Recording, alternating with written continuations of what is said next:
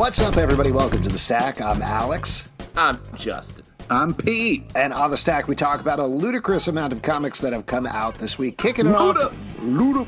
kicking it off with Ant Man number one from Marvel, written by Al Ewing, art by Tom Reilly.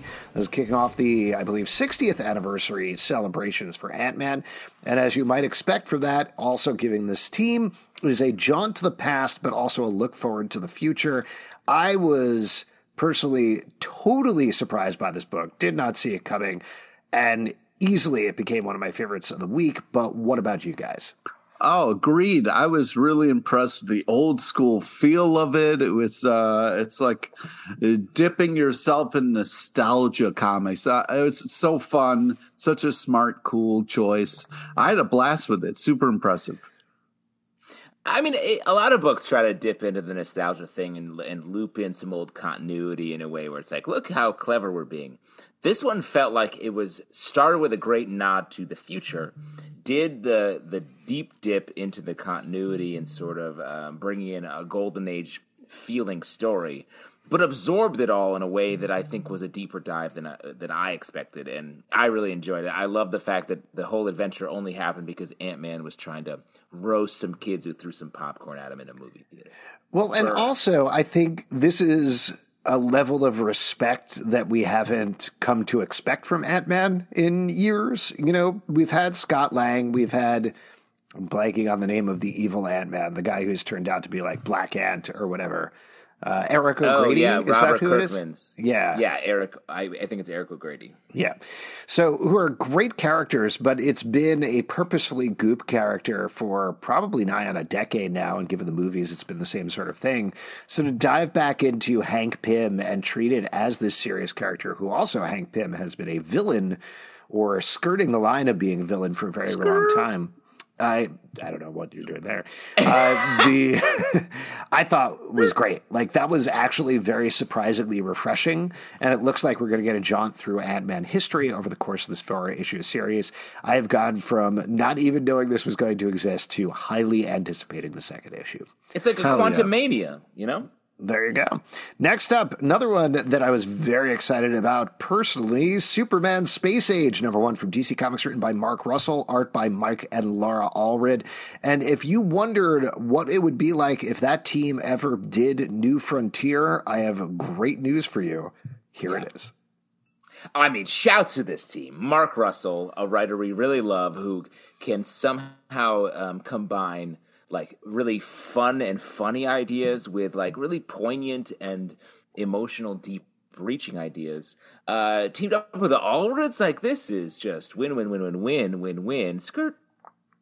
Yeah, I mean, first off, we got to back up the truck and talk about the covers. Some really creative, really we fun covers. Gotta here. talk about the covers. bananas art. Great story. I mean, it's long, but you know, you're getting a lot of bang for your buck here.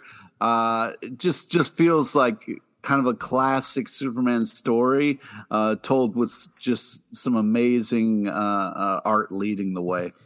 There's one panel I want to talk about real quick where um, Clark, in his sort of farmer overalls, takes off uh, flying from the porch. And Yeah. it's rare to see like flying characters, specifically Superman, and be like, "Oh, that I'm worried a little bit," or "That's a little that doesn't s- make sense. That's a little stressful." There's something about the way this panel is drawn by the Allreds, where like you feel like it's hard for him to fly. Like it takes a little bit of extra effort, and I just haven't seen that in so long. And I and it's um, Martha shouting Clark right as he jumps off the porch. It was, it was great. It really added a weight and a reality to this story that I, I thought was cool. Next up, Book of Shadows, number one from Valiant Comics, written by Cullen Bunn, art by Vicente Cifuentes. This is kicking off a big crossover between the magic characters in the Valiant universe, led by Shadow Man, but including. Um, I wanted to say Ladysmith Black Mambazo, but it's Punk Mambo. I Mambo. didn't see them pop up. Uh, yeah. And Dr. Mirage and a new one I'm not entirely familiar with. Uh, but what'd you think about this book? Persephone. Let's shout out. Persephone, who's in here. Yeah. Um, and then later on, because I love the introduction of this character, uh, Punk uh, Mambo. Bung And Mambo. then Dr. Mirage. Yeah. And the Lady, Eternal Warriors Lady Smith, in there. Ladysmith Black Mambazo. That's her name. Yeah. Lady, Lady Smith Black Punk Mambo. what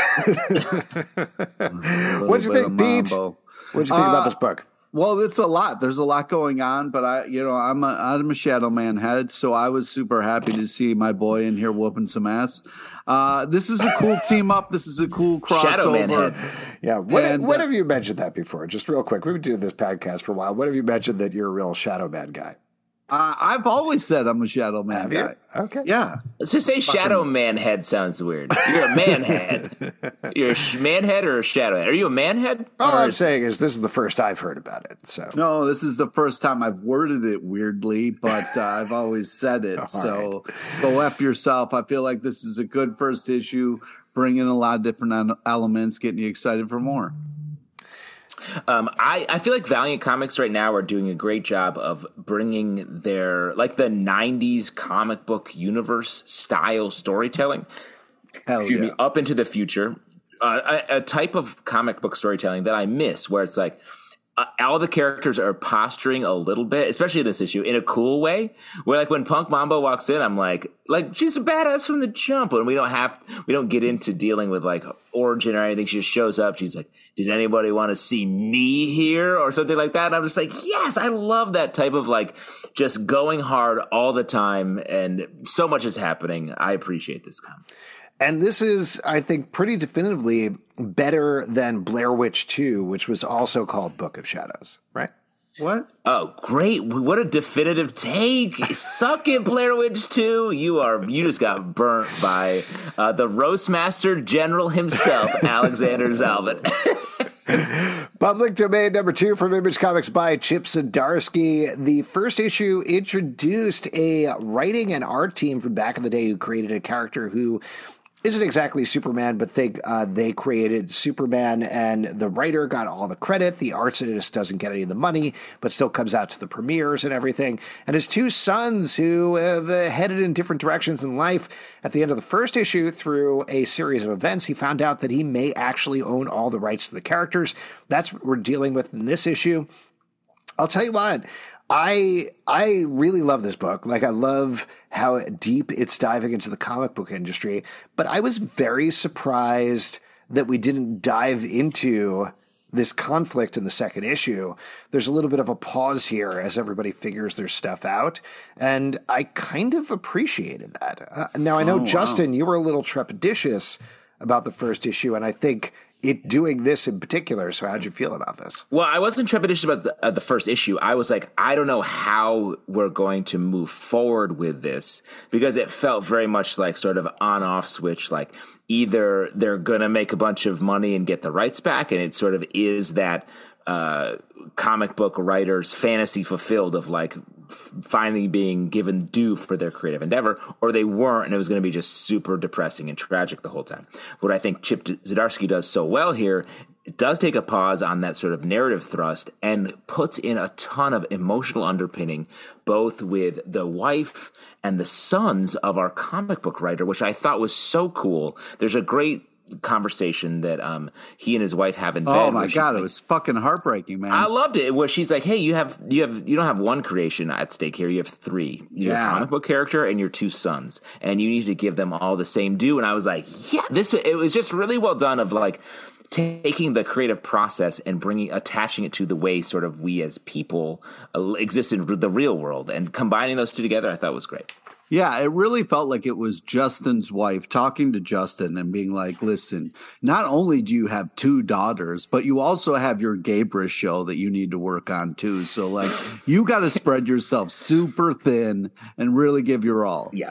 Yeah, Shout out to 101 Places, um, uh, currently airing on uh, truTV. Please check it out. 100 Places to Party Before You Die at 10:30 Thursday nights. Give it a watch so that I can keep caring for my children, as Pete is demanding and seemingly talking to my wife about something.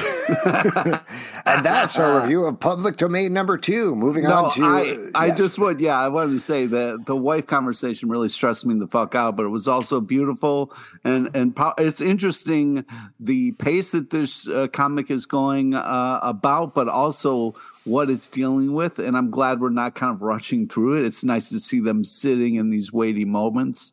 Uh, yeah, this is this is some powerful stuff. A lot of times when people are like, "Oh, I don't like superhero comics. What do you recommend?"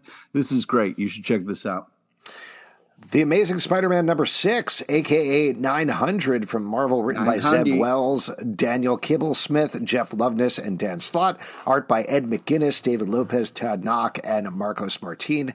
As usual with the Marvel books, this is the sixth issue of the new Amazing Spider Man, but overall it's the ninth hundredth issue ever published. So here we get Spider Man tangling with the new iteration and the classic iteration of the Sinister Six, as well as a couple of backup stories. What'd you guys think about this one? Zeb Wells, more like Webb zells me on a great comic book because I thought this was fantastic.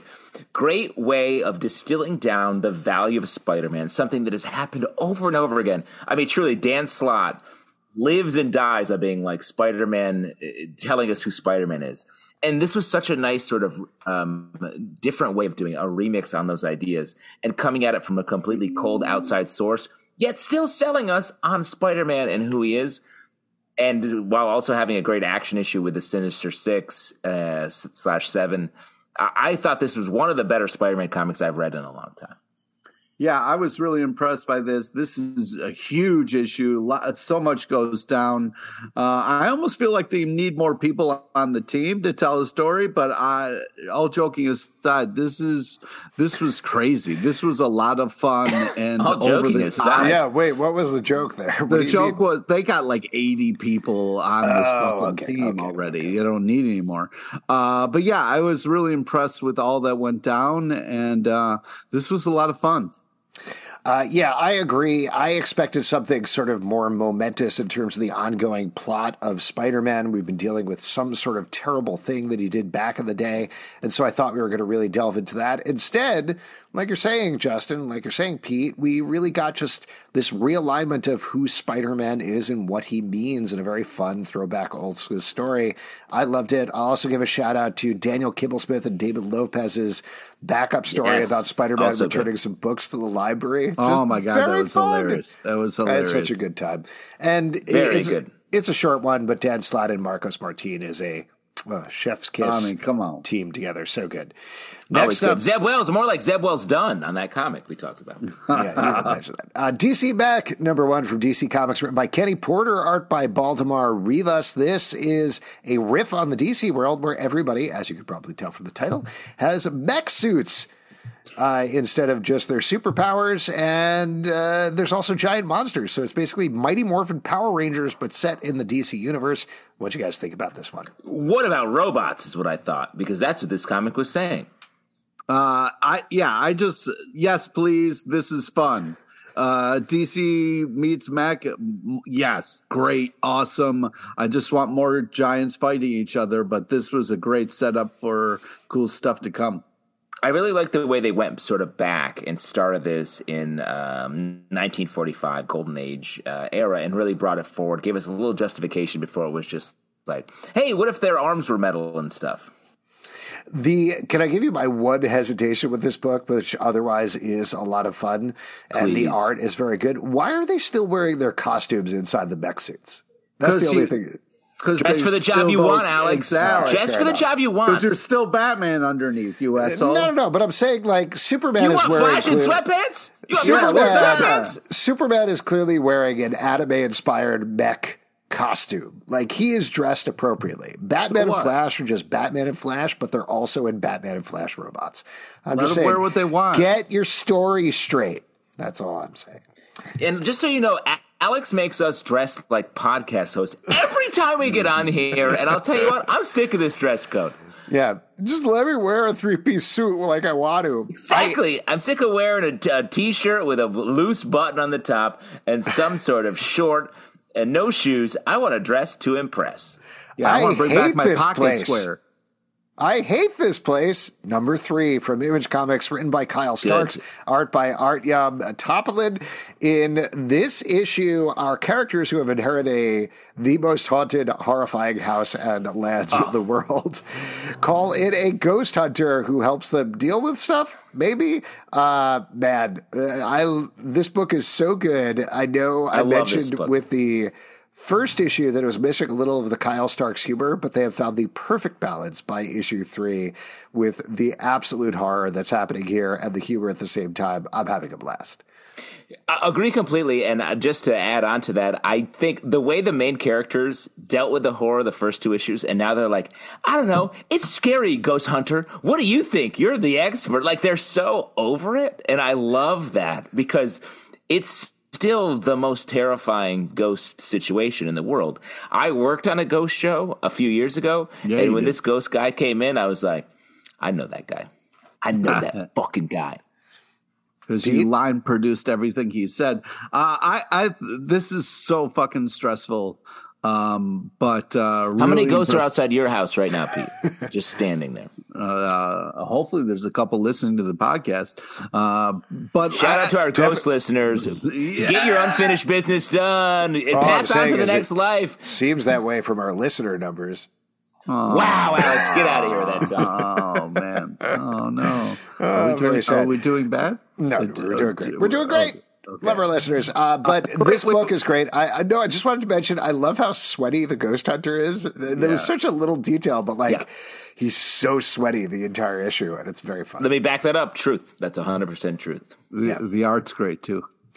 Something is Killing the Children, number 25 from Boom Studios, written by James Tynion IV, art by Werther Dell'Edera. This is a big anniversary issue of the book.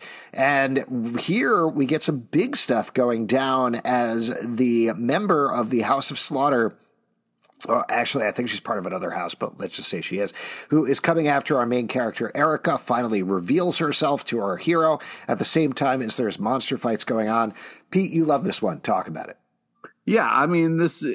You know, this is the the one where it gets it gets a little a little too creepy with the the bugs and and that kind of stuff. Uh, but other than that, it's just continues to be intense and unbelievable art. I mean, same. This this book continues. I, I know I've been sort of the a little hesitant on this book because not enough stuff is happening, but I think this arc specifically is moving it forward. I think that I really love the change in perspective here, and um, the dread is escalating, which is what I like dread to be doing. The Variants, number two for Marvel, written by Gail Simone, art by Phil Noto. In this issue, Jessica Jones is confronting several variants of herself while wrestling with the fact that the Purple Man might once again be in her head. dude. Pete, what do you think about this one? You seem uh, upset.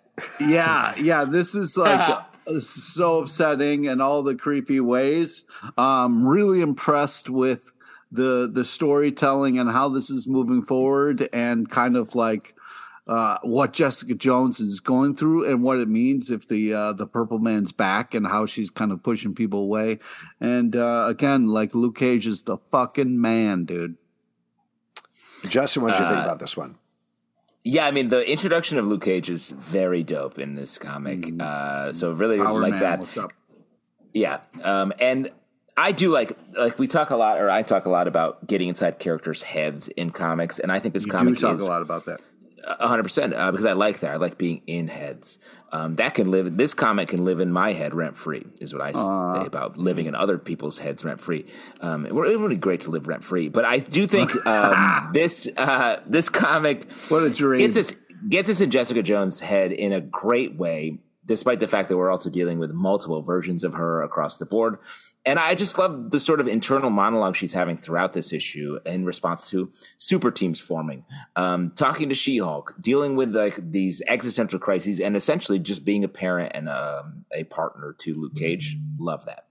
Yeah. Good stuff. Action Comics 1045 from DC Comics, written by Philip Kennedy Johnson, art by Will Conrad and David Lapham. In this issue, some big things go down on Warworld as Superman and his allies are starting to fight back against Mongul. Justin, you've been a huge fan of this run in particular. What'd you think about this? I love this run. And we, I don't know if everyone's heard this, but we just dropped a new segment in our live show where uh, Alex drops a new myth each week, which is going to be fun. Uh, but I want to say the way the PKJ, Philip Kennedy Johnson Superman run here, um, Action Comics run, has been a new Superman myth. There's a great panel in this where uh, two kids are like, Can we come to Earth? And Superman's like, Do you want, would you want to? Rita's like, really? And, Eh, yeah, it's really great, and it's just Philip Kennedy Johnson finds these great small Superman detail moments in the middle of like wild war world, like alien fighting, alien prison horror nonsense.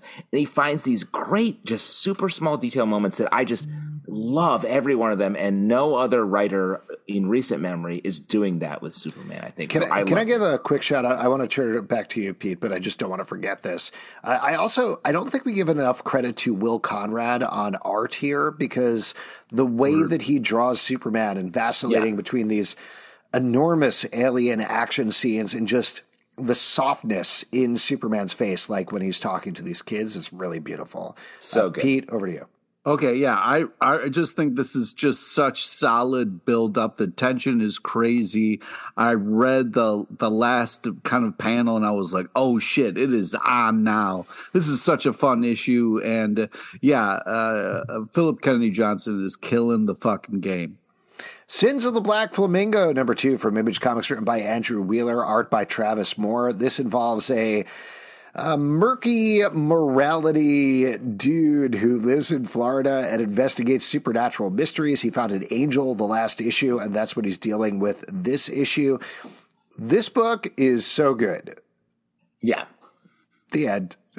It, I mean, Travis Moore's art, like, this is a sexy book. This book Mm-hmm. exudes horniness and just general, like, sex. And Can I can I throw something out at you? I feel like Yeah. it's uh, Greg Land used for good. Yeah, that's ex- I was thinking like Greg Land, but not annoying. You know, like Greg Land without being like, "Oh, I see that you watched an episode of Friends and drew the characters into this comic." like this feels like it is like a little bit. It, it- I believe these people as opposed to feel, and I like Greg Land's art. Yeah, me too. Um, but it does feel like he's cribbing a little bit, and this the Travis Moore art feels like it is uh, native to itself in a good way. I yeah, I mean, this is why I'm scared of Florida. It's like anyone, anytime someone gets near water, I'm like, a crocodile's going to jump out and butt your arm. Uh, but yeah, this is such a. What about the snake? The snake is what caught me off guard. Well, I mean, there's a lot that's happening. I mean, there's fucking parrots that you got to look out for. But I, I, uh, I agree. This is a really fun book, really fun character, and this uh, is very creative and and uh, badass. Uh, great last panel, last page, which was one So panel. good. Uh, Did like I not love the text. Didn't see it coming. I love the text on the image as well. Really good. The Vampire Slayer number four from Boom Studios, written by Sarah Gailey, art by Poost. This is uh, continuing the adventures of Willow is now the Vampire Slayer. As we get an inkling about in this issue, it seems like something has changed in reality. Things are not all right, but like we did last issue with that. Uh, emoji demon or emoji worm or whatever it was in the graveyard. I Yeah. think what this run is doing so well is diving into like very classic Buffy the Vampire Slayer type demons. And here we get one where they're just at a pasta restaurant that serves weird pasta on bread and stuff. Creepy and pasta. creepy What'd pasta. I had so much fun reading this issue. I just had a good time, and I don't know the last time that I've had a good time reading about Buffy comic books, so that made me very happy. And I think the lesson is what you're saying there, like leaning into the monster of the week, sort of the Black Mirror y take on stuff. I think really helps this book to elevate while they're also doing sort of the underlying like Willow as Slayer and what the ramifications of that for a larger continuity look. But it's not mired. I think in the past, I at least have been like, this feels mired by the like us thinking about Buffy the Vampire Slayer as a show and as a comic and what it all means. And this just feels like it's having fun. Four dollars and fifty cents for fresh basil. You out of your mind? Like, okay, breadcrumbs dollar fifty. Okay, sure, sure. Mini meatballs six dollars. That makes sense. But four fifty for, for fresh basil? It's Come on. fresh. It's fresh basil, Pete. Well, yeah, I get it. So this is a fun, like, hey, w- isn't it cool hanging out at the food court with your friends, just talking and eating pasta? Yeah, I, I love it. But then the kind of amped up to the monster kind of of the week reveal. This is cool. Captain America: Symbol of Truth, number three from Marvel, written by Tochi Onyebuchi, art by R.B. Silva and Ze Carlos. In this issue, Sam has been taken to Latveria to face down with Doctor Doom along with Deadpool. Tell you what, that gets resolved pretty quickly, and then they're on to the next thing. Uh, Pete, what'd you think about this one? I mean, come on, this is such a fun team. You got uh, you know the Cap here with Deadpool. You know you're gonna you're gonna have fun at the the, the side cracking that's going on. Yeah, I, I love the build up for this. The kind of uh, where things are heading is very exciting. Art is really great, and uh, you know I'm I'm excited to get more. I, I, feel like in a lot of books where Deadpool guest stars, Deadpool takes over, yeah. even if it's not the character, but the Deadpool like mentality like overwrites the the narrative and the the sort of writing style and tone. And I feel like this book did a great job of not doing that and letting Sam Wilson still be the star. I really like sort of the espionage angle this book is taking without getting too much into almost the, like I think Sam says in the book that the Captain America shield is a burden a bit in this particular adventure, and I like that as a take for a comic right now. Oh yeah. Batman One Dark Night, book three from DC Comics by Jock. This is wrapping up a, what was it, 12 blocks, 18 blocks, but with Batman, where he needs to make his way along Gotham City with a new character who is a human EMP and get him to the other side. It all goes down here. I really love this book. I think this is really worth picking up in trade. It was intense. Yeah. Jock's art is always awesome. I think it wrapped up really nicely. This is one of the better black label books. What was your guys' take? Yeah, I completely agree. I really thought this was a great arc, really fun ending, and just kind of like a, a cool, touching Batman moment where he's just kind of like, sometimes you just need someone looking out for you. Fucking amazeballs art. Fucking amazeballs. But agree, the action, reading it all in one, I think will really flow together well. Uh, lots of great art, lots of great, like, look at me, let's fight uh, moments. Uh, so, very fun. Beware the Eye of Odin, number two from Image Comics, written by Doug Wagner, art by Tim Odland. In this issue, our adventurers are attacked by a bunch of trolls, as we left it with the last issue. They have had the Eye of Odin stolen from them. They meet some new allies this issue and go through some new iterations with their weapons. This is a very fun book, I think. You expect intensity from Norse mythology inspired stuff, but here there's a lot of goofiness going on at the same time. I really like the balance. Pete, you're nodding your head. What was your take on this? I'm nodding in agreement. Yeah, I really love the action in this. Nodding in agreement. Great news. Wow. Uh, I I love how action driven this is. The kind of once you think you're kind of out of the woods and then there's more uh, troubles to be had. So uh, they do a great job of just raising the stakes every couple of pages.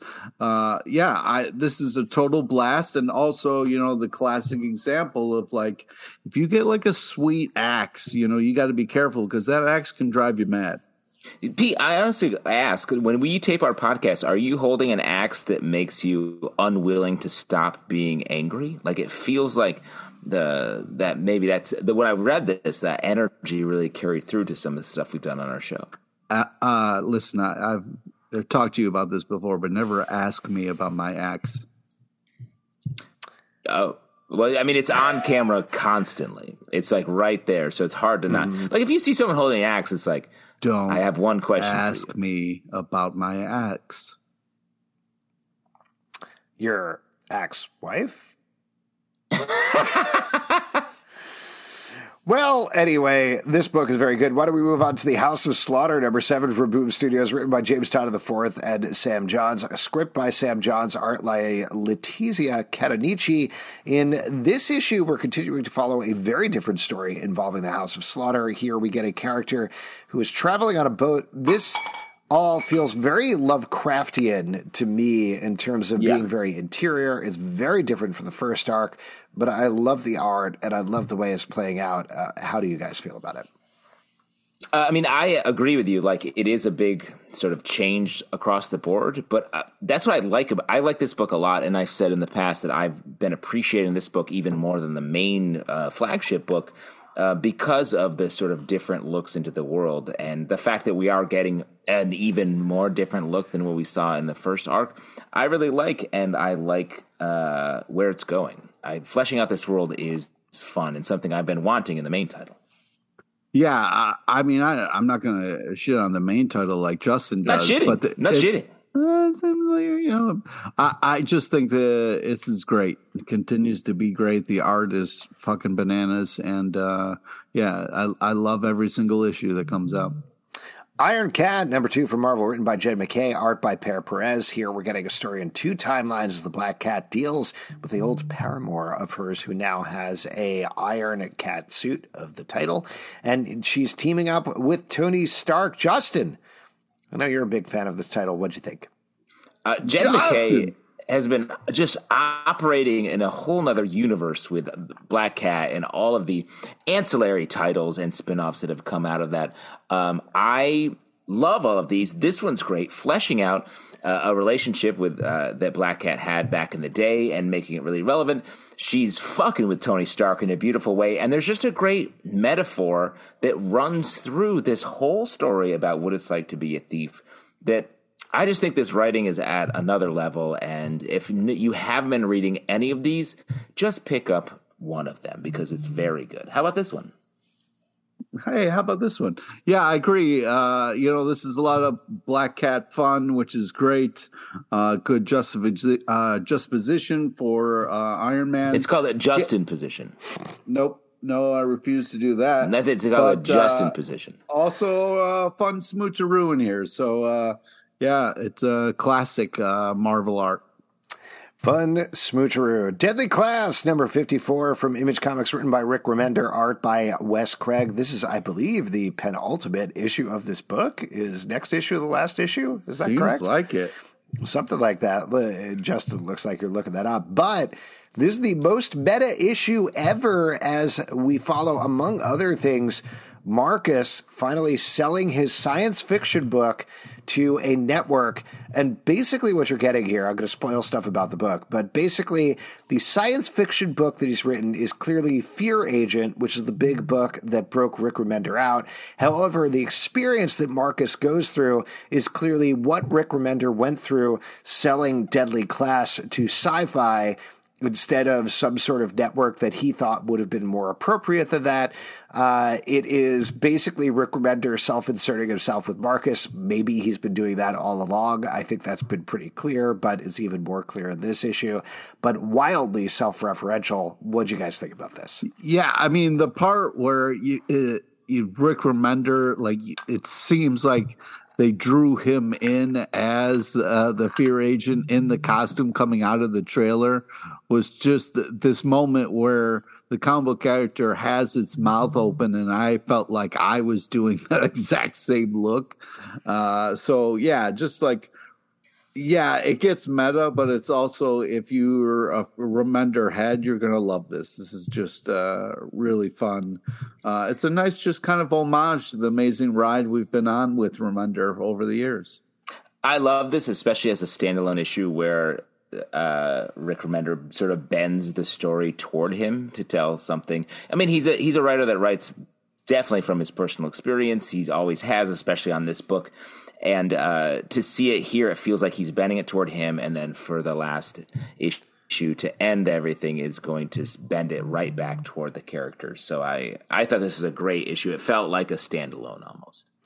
Blink, number one from Oni Press, written by Chris hey. Christopher Sebela, art by Hayden Sherman. We just talked about this on our live show, but if you haven't checked out the book, it is a found footage horror book. Guys trying to track down a building where I believe his parents were last seen, and some horrible things go down from there. I know we gave this big ups on the show, but be honest now. Okay, yeah. Now that he's not here, listen, I just wanted to say, like, this really fucked me up. And uh yeah, I was I'm super scared. To hear him talk about the lost footage stuff, like really made sense. Uh it was a big aha moment for me in the interview because there are like panels in here that are very much kind of uh, all all about that. And uh yeah this book is a, a gotcha book. It makes you jump. It uh it messes with you. And uh, it really draws you in until this kind of like creepy magical world in such a great way. Art's uh, beyond ban- bananas good.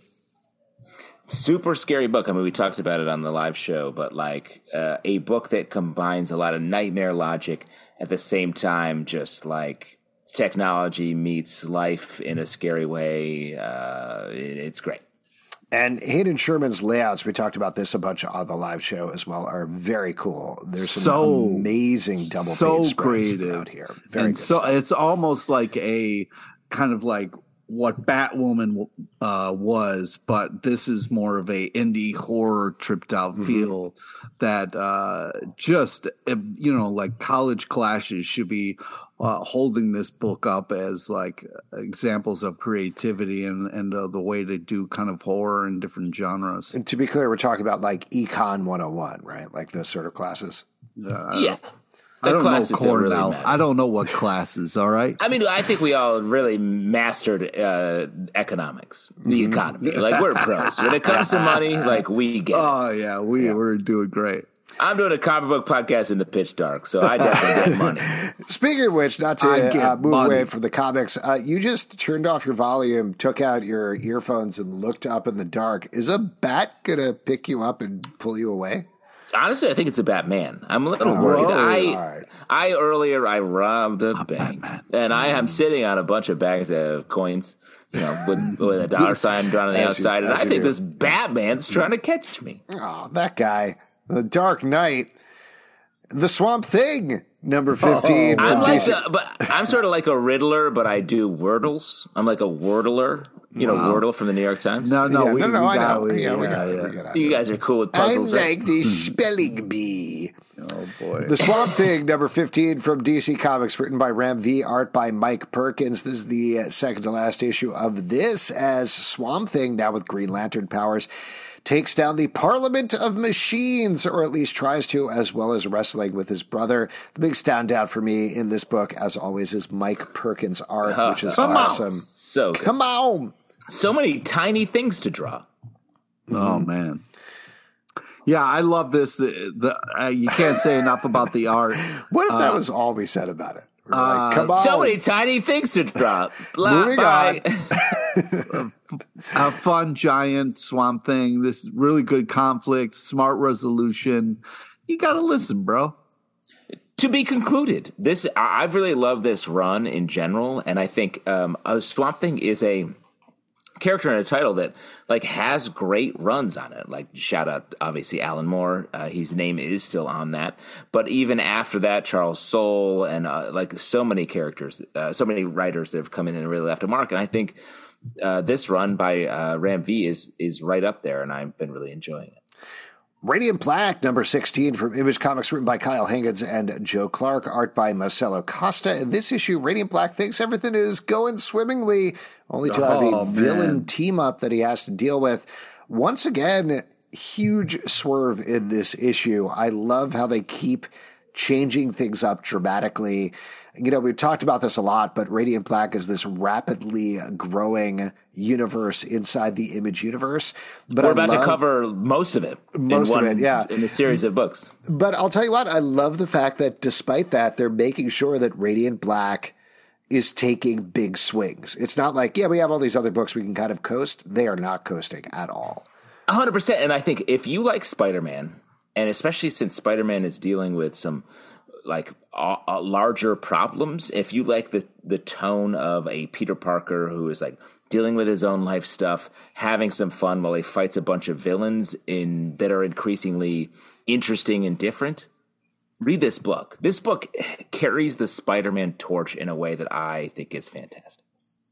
Uh, yeah, I agree. This is continues to be a badass book that really takes uh, different turns and keeps you guessing in, in all the right ways. And it's really impressive to see all the different kind of characters and how they all kind of deal with uh, being Radiant Black. I I uh, continue to be impressed by this. The art is bananas good. Tons of action always. The Wrong Earth Meat, number one from Ahoy Comics, written by Tom Peyer, art by Greg Scott. In this issue, we're getting our two Batman stand ins called Dragonfly and Dragonfly Man, dealing with some issues with their sidekick in very different ways. what do you guys think about this? Yeah, this is just really creative and uh, kind of crazy cool. Um, you know, it, it deals with a lot. The art is really good and gritty and fucked up, and uh, it's also got this crazy fun meat backdrop. which everybody can appreciate. Ah, it's like a garbage plate, but in a comic book form, right, Pete? You're um, damn right. I think these uh, these comics uh, are doing a great job of just like looking at comics and looking at how we deal with you know your basic sort of like what's it like to be a hero all the way up to like crisis on infinite earths and like all this uh, other higher continuity level stuff. This comic examines them and, and makes fun of them but also makes you think about them in a great way the Sandman Universe Nightmare Country number four from DC Comics, written by James Tynion IV, art by Lisandro Estherren. In this issue, our main characters have head to a remote location to ostensibly hide away from the two killers on their trail, only to have some twists and turns there. Um, this book is terrifying. yeah. Uh, there's I, a great moment in this issue where someone's like, no, I, I got to know what that dude with the tongue eyes is all about. And that's I'm here for that. 100%. That's me. I'm, I'm that's me. I, re- I, I I wrote down nope, this is too fucking scary. Just I mean, bananas art, but too creepy in here. It's just too creepy and badass last page. Wow. I love I love the idea of having a Corinthian book because that's essentially what this is. Like you could call this the yeah. Sandman universe, the Corinthian, and be totally fine. But focusing on that character, looping us into his world and adding some new characters there is great. I am absolutely loving this horrifying ride. Radiant Red, number five from Image Comics, written by Cherish Chen, art by David LaFuente. This is wrapping up the run of the spin off book of Radiant Black, focusing on the Radiant, who is also a criminal. Things tie up here with a big slam bam fight. Were you going to say dunk? I don't know. I don't know what I was. A slam bam? You say a slam bam? It was. It's the old slam bam. Did you call this a slam bam? Yeah, it's a real right. slam bam. Well, I, if I can try to get us back on track a little bit here, mm-hmm. uh, oh boy. I, I love the. I went very wow, wrong. Are we that me. far gone? Are we that I, far gone? I really like the the different art tone that we get to this book. It still very much feels in there in the radiant world, but it's kind of a uh, a cool take on it, and I'm just really impressed with what the characters go through and the kind of trials and tribulations in this issue. Love the art, love the action. They're taking big swings, just like in the big Radiant Black title. This this is awesome. It's Radiant Black sets a high bar, and these spinoffs, like normally with a spinoff, you're like, all right, well, it's not going to be as good, but I'll still probably like it. It really sets it just as high as the main title, and and is so enjoyable. Um, I, I think the characteriza- the characterizations here are so good. Like I really love Radiant Red, the choices that she makes over the course of it. The way she talks about her relationship is so good and so well done, and great action on top of it. And uh, the way, like I love her, the use of her powers. The sort of I won't spoil it, but the way that she sort of wins, I thought was really well done. It reminded yeah. me of like Breaking Bad, Better Call Saul mm-hmm. shows that I've been oh watching. shit! Oh yeah. shit! That's a good call out, and I think this is going to be another good one to check out and trade in particular.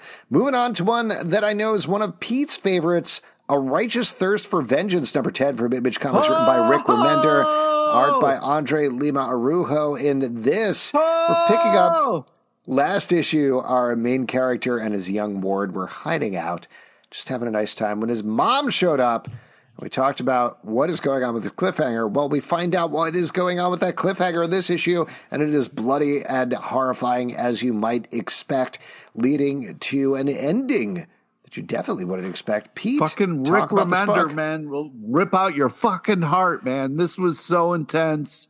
I've been loving these issues, but man, this has just been a whole nother level uh, I love the sparsity of the dialogue and the over the top action. This uh, comic has been so tense, so insane, and this is such an, an extension and a heightening of that. Could not believe it. Uh, just could not believe the twists and turns that we go on. Holy shit, Rick Remender. Holy fucking shit. It's like he's been holding our heart the whole time. Is what I'm saying. Like all of his books, it's like you get to the issue and you're like, "Wow, that's it," and you look up and you're like, "I've been squeezing your heart for like um, ten issues, and now I'm gonna throw it in the garbage." And um, th- to take your uh, review, Pete, just really uh, capitalize on it. Great art and um, another story where you really feel for a character, and then it's very hard to read the issue that uh, shows us their fate. Rogue Sun, number six from Image Comics, written by Ryan Parrott, art by Abel. In this issue, our main character, Rogue Sun, is dealing not only with the ghost of his father who's telling him to do stuff, but also that his mom is a supervillain who killed his dad.